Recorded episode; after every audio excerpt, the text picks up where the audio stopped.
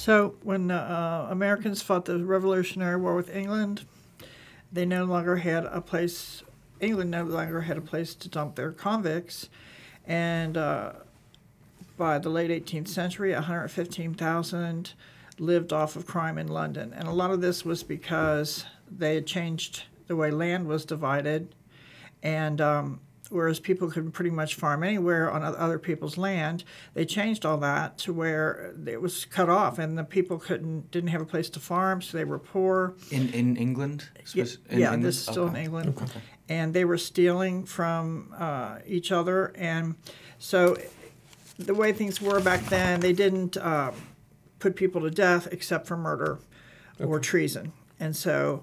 Uh, they decided to ship all these people to Australia because it had been discovered uh, some years earlier by Captain Cook, and they figured that would be a good place to put people. So even so even just thieves and common criminals, not just murderers and, and Right. violent offenders. And when Right. was this? This Like- was in the um, 1700s. 1788 was the first Okay. shipment. Right. of I mean, yeah, they even said William Buckley was his crime was what receiving a, a stolen piece of cloth. Right, right. Was He hadn't even stolen it; he had just been given it. So, Right. and, yeah. Yeah. And so on the way over there, um, a, a lot of people died because of si- uh, illness on the ship. Uh, and once they got there, there were problems with everybody, uh, with again with stealing. And the fact is that these were convicts and they didn't really want to work. The reason they chose the lives they chose was because they didn't want to work. So when they got over there and they're expected to work, uh, they weren't too happy with that. And then the other problem they had once they arrived in Australia was the Aboriginal people uh, weren't too happy to have them there. So that caused problems. Understandably. Yeah, and uh, so there was a lot of fighting and so forth. And then when the captain, this captain was a really great guy. His name was um, Philip Arthur Phillip, if I haven't said that.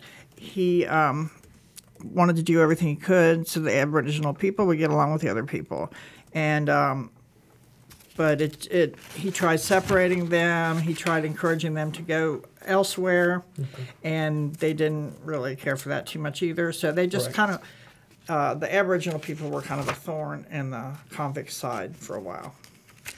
But things started to turn around when they discovered uh, coal on the beach, and then they brought in merino sheep, and so the Australians began to farm with this uh, farm and mine, and this helped. So after the first few years, they started uh, being able to support themselves. right. So that and that was that was the the convicts started to be able to support themselves in the colon, early colonists. Yeah. Okay. And so, how many was it again? The first wave of uh, 1400, 1400. Okay. yeah. Oh wow. So And they had s- they had very they had s- several shipments over there of the Okay. people. so the 1400 was just the initial the convicts first that wave. and settlers Yeah. that were brought to And later they brought in shipments of women and and so forth. So eventually they had quite a large um, group of people on the Australian island. Right. Well, yeah, and I mean that's kind of that kind of bleeds into um, to my topic about uh, Aboriginal history, both um, in relation to the penal colonies um, when when Europe first started to settle Australia, and and going forward um, all the way into the modern era. Um, so going back a little bit before what you had talked about with the penal colonies, you know, the first Australians were the Aboriginal people. Um, it's believed that the Aboriginal people came from Southeast Asia, um, and they've migrated via a land bridge or um, or island hopping, but it's hard to tell. Were they the ones from Taiwan? The same ones that we, the, or were those From roughly from, later? from roughly that that's more Polynesia, but um, there were like two area eras of right, migration. right. there? So well, most uh, most Pacific Islanders immigrated from Yeah, some some part of Southeast Asia and Asia itself, um, and Aboriginal peoples of Australia were no different. Um, so as I said, due to glacial melting and um, rising sea levels, the land bridge or islands they could have possibly hopped to Australia on um, are now missing, and we can't. We can only theorize to this day um, how exactly the Aboriginals um, originally reached Australia. Um, so, for thousands of years prior to European advancement into the Australian continent, um, there were there were many different Aboriginal clans, tons and tons of different clans of Aboriginal peoples over the entire continent. Um, numbers range all the way from the hundreds of thousands to um, even one million Aboriginal peoples in, over the, the estimate of right. of the, right. It's hard to tell, especially with Yeah. prehistory, Yeah. but um, roughly, um, yeah, roughly a million people is what's theorized. So, um, there were a hunter gatherer culture, so pretty similar to Ameri- American natives, um, which means you know obviously they would hunter and they would hunt around and fish, and they would also forage um, amongst vegetables and plants in the wild. Um, but some recent discoveries have led researchers to believe that agriculture um, or something known as um, aquaculture uh, was was done by the Aboriginal people. And aquaculture is pretty much agriculture, but it's the cultivation of um, sea life, whether that be fish um, that were bred or different algae or aquatic plants were also cultivated um, and used. crustaceans and things like Right, that. so too, crustaceans, different things like that. anything that's in the water. Aquatic plants, you know, Yeah. algae, seaweed, anything things you like can eat and is in the water. Right, right. Pretty much farming, but done Yeah. by the sea. So um, that's been theorized um, with some evidence that's been found in recent discoveries. Um, and as discussed in the William Buckley documentary we watched in class, um, the Aboriginal peoples were known for migrating. So, depending on the seasons, um, the Aboriginal people of Australia would migrate to different parts of the continent. Um, this would also allow uh, allow some of the land to replenish its natural resources, such as f- fruits and vegetables that they would forage for, and also allowed you know wildlife populations to to replenish after the hunting. Um, so once they would seasonally migrate back to an area they had already come from, the um, the natural resources would would have returned. Um, and due to this cycle that they had contrived, it was actually pretty pretty intelligently planned. Um, only four to five hours of labor, it's theorized, were used per day to to Wow. maintain a livelihood. So Wow. um, compared to the American, strangely compared to the American workday um, in modern Right. society, Or like even the like American Revolutionary era, they spent like what probably like twelve hours a day Right. farming and, and shit, just just making sure that they can you know survive. And four to five hours is sure, right. it's a lot of free time. Yeah, no, it is, and so that's something really interesting that they talk about um, with the free time that the four to five hours allowed for is why um, it's said that Aboriginal peoples have actually probably one of the richest um, and most maintained of native cultures. Um, it's just because they had so much time to develop it. Um, there were over 200 different languages spoken amongst the Aboriginal tribes. Um, and as you said, you know that workday gave them a lot of free time, so a lot of religious and spiritual development was was focused on. Um, and as we've learned in class, and also through some of my own research, um, it is seen that you know they had a lot of spiritual spiritualism and a lot of religion um, in their culture. Um, we've touched briefly on the kind of cryptic nature of dream time um, and their strong connection to dreaming um, and they believed that that was a uh, connection to the spiritual realm, and they believed that you could, you know, interact with the, the spirit world and gain strength from it um, in the dream time or other forms of consciousness. Um, the people also focused strongly on kinship. Their culture focused really, um, really largely on the idea of family. Um, and that's not entirely too different from American culture, but it did differ in some ways. So, um, patriarchal figures, um, such as fathers, were not just biological fathers. So, what we would consider uncles today, um, the Aboriginals would also refer to their uncles as fathers. So, it's fathers were fathers, uncles were fathers, grandfathers, anything in the patriarchal line. Um, same with mothers, aunts. Were they a, a patriarchal society, or was it like fully male dominated, or Right. So so it was it was kind of you know it was mostly patriarchal. So men were definitely the forefront, um, and as discussed in the um, William Buckley documentary, you know it might seem crass today, but um, women were often looked at as a commodity. Mm. Um, Right. but yes, no, it was definitely more of a patriarchal society. But interestingly enough, on that note, there wasn't much hierarchical structure to um, Aboriginal culture. So, where in other parts of Polynesia, um, excuse me, in other parts of the Pacific Islands and um, and in other countries and tribes, we saw you know the practice of the big man. Um, and large patriarchal figures that ruled over the populace. That's not that was not as common amongst the Aboriginals. There actually wasn't really any leadership. It was more of a level playing field for all of the for all of the One inhabitants. of the other areas of the Pacific Islanders was similar to that. I don't. Was it? It might have been Melanesia was less. I, I can't. Yeah. I can't off the top of my head remember, but I, I feel like I remember one of them being pretty similar to that as well. Kind of Right. like a less hierarchical society. which is which is interesting compared to um, Europe. You know, in a lot of ways, Europe has been hierarchical since its inception, and Yeah. s- same with the United States to an extent, maybe to a lesser than Europe, but Um, especially if you go back to like the natives. I don't know. right. I haven't really done too much study on Native Americans and like their society structures, but Right, right. Um, but yeah, no. Anyway, in continuation of that, um, kind of tying more into Andrea's points regarding the penal colonies, um, Aboriginal interaction with the original colonists um, ranged from peaceful to violent. It was kind of an equal balance from what I've gathered.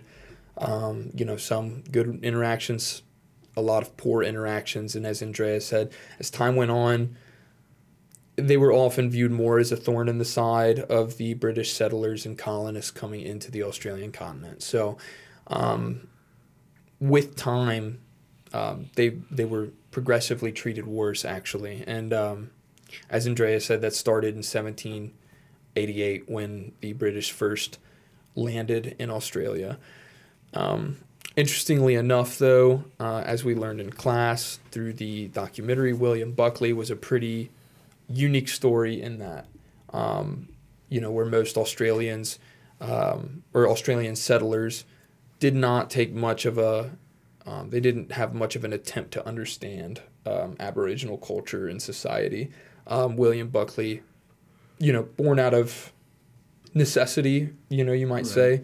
Um, he did, however, come to have a pretty, um, pretty unique understanding of the Aboriginal community, especially before what was to come for the Aborigines, um, with with the stolen generations. Um, and so it's pretty interesting that um, that culture has, while still with us today, has been a, greatly diminished, unfortunately. Um, and he got to have a pretty unique understanding of that before it went away. Um, and going right into the stolen generations, that started pretty pretty early, um, unofficially. So around 1865, um, the ending of the American Civil War, um, was when Australia really started, the, or the British government rather, really started to step up its um, oppression and ethno, you know, you could say, ethnic cleansing of the Aboriginal peoples. Um, as we talked about, they were starting to be, as time progressed, looked at as more of a nuisance than a um, than a cultural strong point. And was it? I mean, you'll probably talk about it more, but was it like an active, more of a genocide, or like kind of a slow burn, like ethnocide? So it Which, was you know. it was definitely more of a slower a slower process of an ethnocide um, through much more subtle means of destruction rather than Right. what we see maybe later in the Germans' Holocaust of the Jewish people. Yeah, that. That's a little more on the nose. But what happened in Australia was just as sinister, but Right. um, carried out um, in a much more, I guess, secretive means. right. Um, so that started, as I said, in 1865, but really it came into worse effect starting in the 1910s. Uh, the 1910s were really um, the first we saw of actual legislation being made that would um, encroach on the rights of Aboriginal peoples and um, start the separation of Aboriginal families. And That's when they put up that rabbit fence, proof fence, right? Right. So the rabbit proof fence was in the same time period. That's about, you know, the 1900s was when we first kind of see the Australian colonists building the rabbit proof fence. And um, as in the movie that it was, that it's got, uh, gotten its name from, it played a pretty, you know, big part in the story of some of the escapees from the institutions of the British colonists. Um, so yeah, this and this didn't just stop, you know, a lot of people, you know, look at events like this in history, and in the United States, we kind of see this go on into the early 1900s. Um, this mistreatment of natives, and you know, from from the 1830s all the way until you know the early 1900s, turn of the century. Um, this was happening in the United States as well to a lesser extent. I mean, even later than that, um, And even they were breaking treaties. It was just less, I think, less um, deliberate Right. and more of just a carelessness. right. right. Whereas it sounds like this was more of a deliberate attempt to. Exactly right, and this carried in Australia, like uh, like I said, unlike the United States and Australia, this happened all the way into the 1970s. So into into recent and modern history, this was still going on. Um, and unlike events like the Trail of Tears and the massacre at Wounded Knee, um, Australians can more directly cha- trace um, their family's involvement with the stolen generations. So. Um, I have a couple numbers here and a couple um, just statistics that talk about that. Um, there were 480 institutions used to um, re educate the Australian children that were kidnapped, the Aboriginal children. And um, they were often denied cultural practices, and we see it in Rabbit Proof Fence. But um, I think one of the major losses that's not so discussed is the um, is the the British government, Australian government prohibited uh, the Aboriginals from using their native languages. Yeah, this that reminds me. of Have you heard of Canadian uh, residential schools? Uh, I actually have. Yeah, right. it sounds a lot like that. Like very similar. No, yeah, and it was very similar. And if you think about it, you know, Canada and Australia have very similar backgrounds. very similar backgrounds, and they're also satellite nations Yeah. of Britain. So, Yeah. um, or or daughter nations of Britain. So, a lot of the same practices were employed in both. That British imperial Right. swagger. Oh yeah, the British imperial swagger definitely touched North America as well as the All right. uh, Terra, Terra Australis Incognito. Um, but anyway, just to kind of uh, wrap up that discussion, the, the denial of their language I, I find to be actually a pretty um, a pretty big moment in the Aboriginal history, um, a pretty big tragedy. Um, I think most I, I have a personal belief that most cultural identity is is kept in its language. Um, and I think you see that with you know the uh, the great nations and the great dynasties of, of our past of human civilization. Um, an example of that being Rome. You know, Latin is now a dead language, um, and as it's died out, I feel like so has a lot of Roman cultural practice and Roman ideas. Uh, now that's not entirely true, but um, just because Rome was such a large culture, but especially for something small such as Aboriginal or Native cultures, losing a native language with its own expressions and uh, terms of speech is a pretty colossal loss. Um, but as I said, a little more statistically, um, seven, roughly 17,000 uh, survivors of the stolen generation exist today. Um, they still live in Australia. Um, it's reported that over one third of Aboriginal people today are descendants of stolen of a, uh, of a stolen child, um, and in Western Australia, it's up to half the population is linked to the kidnapping. So, um, as I said, even more than um, even more than some some of the native atrocities in the United States, it's pretty clear and present in the mind of Australians. And um, it actually wasn't until 2008 that the Prime Minister of Australia, um, Kevin Rudd, actually made an official apology uh, to the stolen generations and their families. So um, that's in you know in our lifetimes, uh, even to the youngest of uh, people in academia, it's it's still pretty recent. So.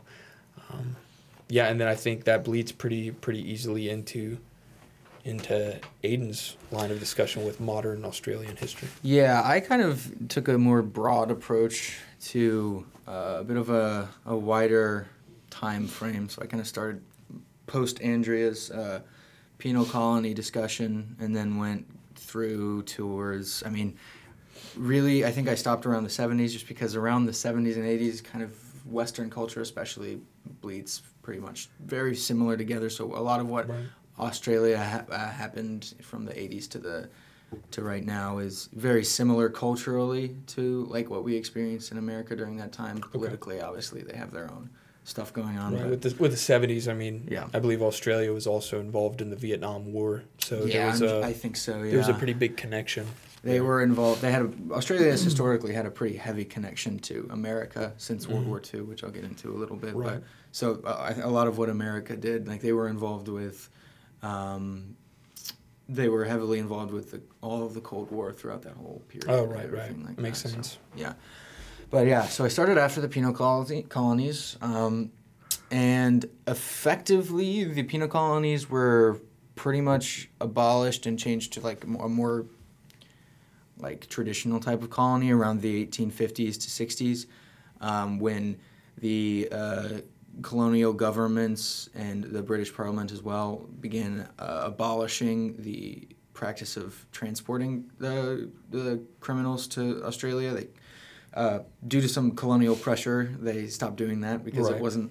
They didn't love having criminals constantly shipped to their shores. Um, Right. Um, but yeah, so after that, they kind of started forming their own individual colonies. Um, among them were New South Wales, Queensland, all those kinds of places. Ba- uh, Basically, what is now most of what are now Australian states okay. um, were kind of what formed these colonies, and they were very uh, independent from each other, much like you know the American states prior to the right. to the forming of the Constitution. Um, they had uh, a decent amount of interconnection, especially in the later parts of the uh, 1800s, mostly due to threats from uh, outside forces. They were pretty afraid of, due to their kind of isolated position from England and Britain and the rest of the empire, they were pretty afraid of uh, invasion from in both European and Asian countries, but especially Right. you know like Japan has historically always looked kind of looked southward for invasion. That makes Um, sense. Yeah, so they they decided to start um, attempting to form a constitution with each other, with one another. Uh, they formed a convention uh, in 1850 or 1885, excuse me. Um, uh, and they held several meetings, several conventions from 1891 to 1897, uh, and which eventually led to the formation of a constitutional draft. And then in 1901, the Commonwealth of Australia was formed. And Wow. 19, um, 1901. That's- 1901, yeah. that's a lot. Pretty late in the in the kind of run of things. I, I guess I never realized how young of a country Australia Yeah. really is. Because I mean, at that point, you know, America's been around for, you know, for what 130 years 100 roughly, something like that. Yeah, Mhm. which is about pretty. that. I mean, at the, around this point is when America's what starting their uh, They're the starting to- industrial revolution, Right, right. everything like that. So a lot of, you know, and that's an era where we just saw, you know, the first instances of public electricity, streetcars, yeah, um, the incandescent light bulb, um, Graham Bell's invention of the telephone. So yeah, really, Australia kind of got to, you know, in spite of its colonial phase at the start of the inception of its nation, um, that means they really got to experience right off the bat a lot of the uh, luxuries of the Well, 20th century. One of the funny things about them was they probably really didn't. Was interestingly that's enough, fair, a yeah. lot of the uh, their culture was very, especially during this point, and even up until like the fifties and sixties, was very focused around like being a laborer and being an agriculture and Hmm. Being very, you know, like you think of like the traditional bushwhacking Australian, Right, very, very that's much true. like that. So I don't, I, I'm not, I didn't get a lot of information about kind of like when they received right, probably um, outside of city centers, it was pretty yeah, it was pretty rural outside of like Sydney and Brisbane and, and places like that. Right, But, that makes sense. but yeah, so 1901, uh, Commonwealth of Australia was formed, and and initially and for quite a while it was a pretty federal uh, conglomerate of states and r- less of a united country and more just in like I don't know how much you know about like the uh, Constitution, the original Constitution of the United States, the Articles of Confederation. Right. But it was much more similar to that, where they kind of retained their individual powers Right. and gave very little power to the to the national Kind of, government. kind of loosely connected until a time of crisis. More of like a like a protection pact, and Right, less of right, a right. less of a you know united country. Um, uh, a couple of interesting facts about the beginning of uh, of this country was that women's suffrage was enacted in 1902, um, which Okay. was earlier than United States, obviously. right Um, by about by about 17 years. roughly. 17 years earlier, uh, obviously. Um, however, Aboriginal peoples were denied citizenship right off the bat. Right. Um, so that was, you know, lovely. Sounds familiar. Yeah. and then um, uh, from the periods of 1900 to 1945, so uh, the end of the f- Second World War, Australia's culture remained pretty similar to what it had been, really focusing on nationalism, industrialization, Right. agriculturalism, and labor. Um, labor parties, uh, which they we talked about a little bit today, but labor parties have been a pretty big uh, part of Australian culture just because of how gung ho they are about labor and Right. like working for themselves and that kind of thing. Um, during this period of time, for so the 45 years from the turn of the century, the government kind of continued to further develop their policies of like racism and discrimination against Right. specifically the Aborigines, but also just about anyone else who wasn't a white, um, who wasn't white. They uh, in the I think it was the 1910s they started to form policies that are con- collectively known as the White Australian Immigration Policies. Um, basically, they restricted all immigration to uh, northern and western European countries. So um, I find that I find that pretty fascinating. Yeah. I know um, I know America dealt with some of that, but Yeah. it almost sounds like to a greater extent yeah, it was Australia. it was in Australia that they were a little even more picky than the United States was Yeah. regarding United racial States seemed to kind of like pick and choose more with like they were they've specifically they went I don't there was like a Chinese immigration act where Right, specifically right. banned Chinese. I would say a lot of a lot of Asian immigration Yeah, blocking happened in the United States around the western, uh, around the frontier era Yeah, of the yeah. United States. So pretty interesting, though. I guess I just never, I never realized the same. yeah, I mean with Australia. to a further extent it seems like they just kind of were like no if you're not white we don't want you here. Right, Which is come.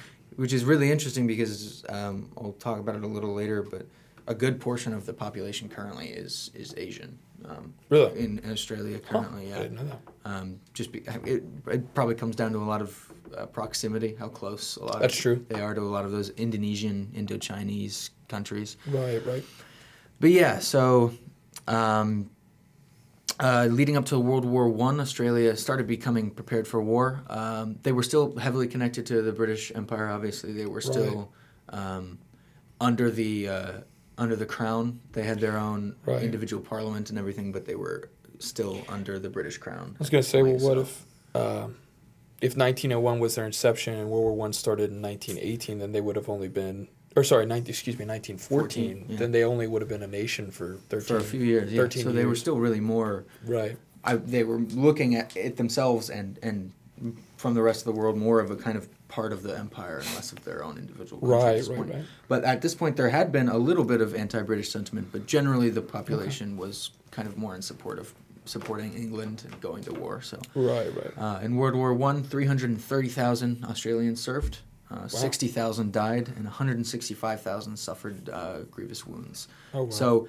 they're in the uh, higher percentage of um, casualties in the First World War. roughly half of them, it sounds like. Yeah. Um, then, and they had a significantly higher uh, casualty and wound rate than, than most other countries for, Wow. for various reasons. Um, the most famous engagement, this is just a bit of a tidbit, um, the Australian and New Zealand Army Corps, known as ANZAC, was the uh, Dardanelles campaign um, and the day of landing in Gallipoli, which was a failed campaign to Right. take Turkey. So, and then after the war, um, a lot of there was a, you know a heavy stream of veterans, and while they'd been away, there had been um, a bit of a surge of liberalistic liberalism, uh, you know, social and political ideals, and Right. uh, the people who had stayed hoped that the veterans would kind of support that liberalism um, for I mean and come back with like a, a new view on it. But they actually returned as a bastion of conservatism, and Hmm. were heavily involved in uh, gaining power for the conservative political parties in Australia. That's Um, interesting. It was, yeah, it is pretty interesting to me that they all came back and were just, you know, very, very wanted. I guess they wanted to stick to what they they'd been protecting. So Right. Well, I mean, something interesting about that is that um, that actually happened essentially with the United States as Right. well. Um, it's, it's in with the same war with World War One. Um, by the time veterans had returned, uh, was when women got the right to vote in the United States Right, after right. World War One. So um, you almost see a direct, yeah, almost a worldwide kind of shift into a more liberally minded um, campaign. Yeah. Um, and, and on the home front after the war. So I, I, I don't know why, but the parallel to the United States there is pretty interesting. yeah. Uh, there must be something to do with you know going to war and Right. coming back five years later. Things have changed, and Well- you you don't really want them to change. So Yeah, well, and you know, I think a big, a big part of that is that um, people on the home front are living an entirely separate life from Right, people on the front yeah. lines of a. I of mean, a you basically have to stop living your life for those five years. You're fighting Right. a war. You're in trenches. Right. You know. So pretty interesting. Yeah, that is that is an interesting um, kind of parallel there. But uh, yeah, after the war, um, they had uh, kind of just a a little bit of an economic prosperous, but not too heavy. It was kind of just, a, you know, it was kind of just the regular years they went through. Um, nothing really changed all that much. Um, they suffered a bit from the global depression in the 30s, but not as heavily as like America or England. Right. Um, and they bounced pretty heavily back from it. Um, so then, uh, you know, World War II is rapidly approaching. At this point, culturally, they'd become a little bit more independent from England. Um, and there was a pretty heavy anti-war sentiment, uh, or not anti-war sentiment, but they weren't nearly as like gung ho about it as they had been for World War One. But Right. uh, when the call came, they still responded, um, and about 35,000 soldiers died this time around, so uh, around half, and 65,000 were injured. So a little bit less um, damaging for them. Right. Mass casualties. Yeah. Definitely lower. Uh, definitely lower, probably just because they, I think their response was less enthusiastic than Right. it had been for Well- the first war. And that makes sense because I mean, as we said before, World War One came with only 13 years of Yeah. um, of the Australian Commonwealth being established, while World War Two comes around with you know what roughly almost 50 years. Yeah. Oh well, more like 30, 40, 30, years 40 of years. independence. So yeah. um, definitely, definitely, probably more of a uh, a national identity amongst Australians as opposed to uh, having a national identity amongst British. Yeah, and you kind of get the vibe colonists. that a lot of them were very much so more focused on protecting themselves from uh, invasion. Japan right specifically Japanese, right? was uh, attempting to invade um, uh, Papua New Guinea and New Zealand, and then eventually Australia. Right. Um, and so I, I, from my research, I kind of got more of an idea that they spent a majority of their time focused on defending the their homeland and you know on the Pacific front.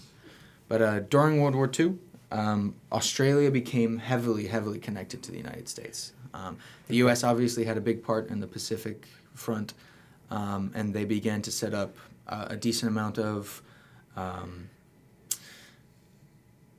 uh, what would the word be for? They, they had a lot of uh, military outposts. Just a lot of out defenses and Yeah, forward and- operating bases. on Australia, um, especially um, the northern coast, sort of. Right. And um, so during this time, American culture kind of began to began to seep into the Australian identity, and so post-war, uh, the cultural conservatism of Australia kind of fell out of popularity, and it was replaced by more of the, you know, f- f- more liberal, like, you know, progressive, whatever. Just more progressive Yeah, more right. progressive, and not even like socially progressive necessarily, but like technologically progressive and okay. and like that that of the American culture. They um, had a huge popular culture boom, uh, rock music, you know, Right. jazz, just about everything, and eventually um, cars, mass-produced cars, and everything like that. And then Right. yeah, so they had an economic boom uh, pretty much right after the Second World War. Uh, they increased their exports heavily, and uh, began to kind of, uh, especially, dive deeper into this more, um, more independent Australian identity, um, separate from really anyone else, but heavily Mhm. influenced, obviously, by Sure. a lot of people. Um, kind of just to close things up, around uh, the 1960s, um, under the Prime Minister Chifley, the government began to ease on immigration policies that we talked about earlier. Um, they started to open up, especially to people of Indo-Chinese descent, um, which had a really positive impact on their economy. Their economy boomed because of their opening of, of immigration. Um, and you know, from the '60s onwards through the '70s and '80s, they kind of, I think, fully relaxed those immigration policies. Um, uh, a note on kind of present day Aboriginal um, and present and more modern Aboriginal um, Right. treatment. The estimated number of persons of Aboriginal descent um, rose from 73,000 in 30, 1933 to around 170,000 in the early 1980s. Oh wow. Yeah, and it, it's, as far as I know, has still been climbing pretty steadily. Um, they've received a lot of uh, franchisement, more than they had um, for you know the entire history of the, the country previously. Wow. Yeah. Um, and in 1962, they were finally given citizenship and counted in the national census. Um, so treated Wow. as human beings. But that's crazy. It took uh, it took that long. You Yeah. know, I think. I think that's all a pretty wild story regarding the Aboriginal. And I think it's interesting that you touched on their population has since Yeah. kind of rebounded because that's something that I feel like you actually didn't see with the U.S. Even though they may have saved face with their policies and treatment of the Native Americans, I don't think we, you know, I don't have any empirical evidence sitting in front of me, but right. I don't think you've really heard of a cultural or um, population bounce back for the Native Americans, and I think it's interesting that you've seen that with a, such an oppressed group as the Aboriginal people. To some degree, there has been. I think less Really? of um, yeah, especially with kind of bigger tribes like the Cherokee nations and stuff Right. like that. They've had a bit more of a, a rebound. Um, That's fair. That's especially post World War One and post World War Two, there was a pretty big resurgence in kind of uh, this independent cultural movement that you see. And I think you see it in a lot of you know oppressed minorities, especially the natives, native peoples Right. whose land it has been. They have this kind of push to bring their culture back, which I think is really really cool. So it's it's the same for That's the awesome. Aboriginals. Yeah. Um, I wanted to make a quick correction. I spoke wrong. The uh, Australian citizenship was given in 1948. It was they were counted in the census was the 62. Gotcha. Um, okay. But citizen citizenship was uh, extended to all Australians. Still in interesting 48. that. Still interesting that they gave them citizenship Right. prior to counting them in the census. Right. That is an interesting It's almost like you know they wanted to kind of ignore Offer- the fact that yeah. they existed. they wanted to offer the benefits of citizenship without having to acknowledge publicly to the world um, Right. the presence of a, of a minority group, which is pretty pretty interesting. I feel like that's not a very common thing you hear about. Yeah, I mean, especially more modernly, you've seen countries kind of embracing their darker sides of colonialism and things like that. So right, Right, right, that is kind of, kind of that that push towards, you know, honesty, I guess. Uh, but yeah, um, current uh, curriculum in schools um, is sympathetic towards Aboriginal culture. They teach Aboriginal culture towards all Australians. Um, and it has been, um, they've shifted kind of away from that assimilationist ideals that they had previously. And currently, although obviously nothing is perfect, um, they're moving towards a more, um, uh, a more united culture that's not um, trying to erase any one person's culture. Right, And so, right. yeah, so that's kind of about where I ended up. Um, so yeah, Well, cool. Thanks, y'all. This Yeah. has been a uh, a history of Australia in its whole um, regarding penal colonies, Aboriginals, and the modern history. Yeah. Thank you guys. Yep. Thanks. And that's a rev. That's a wrap. It.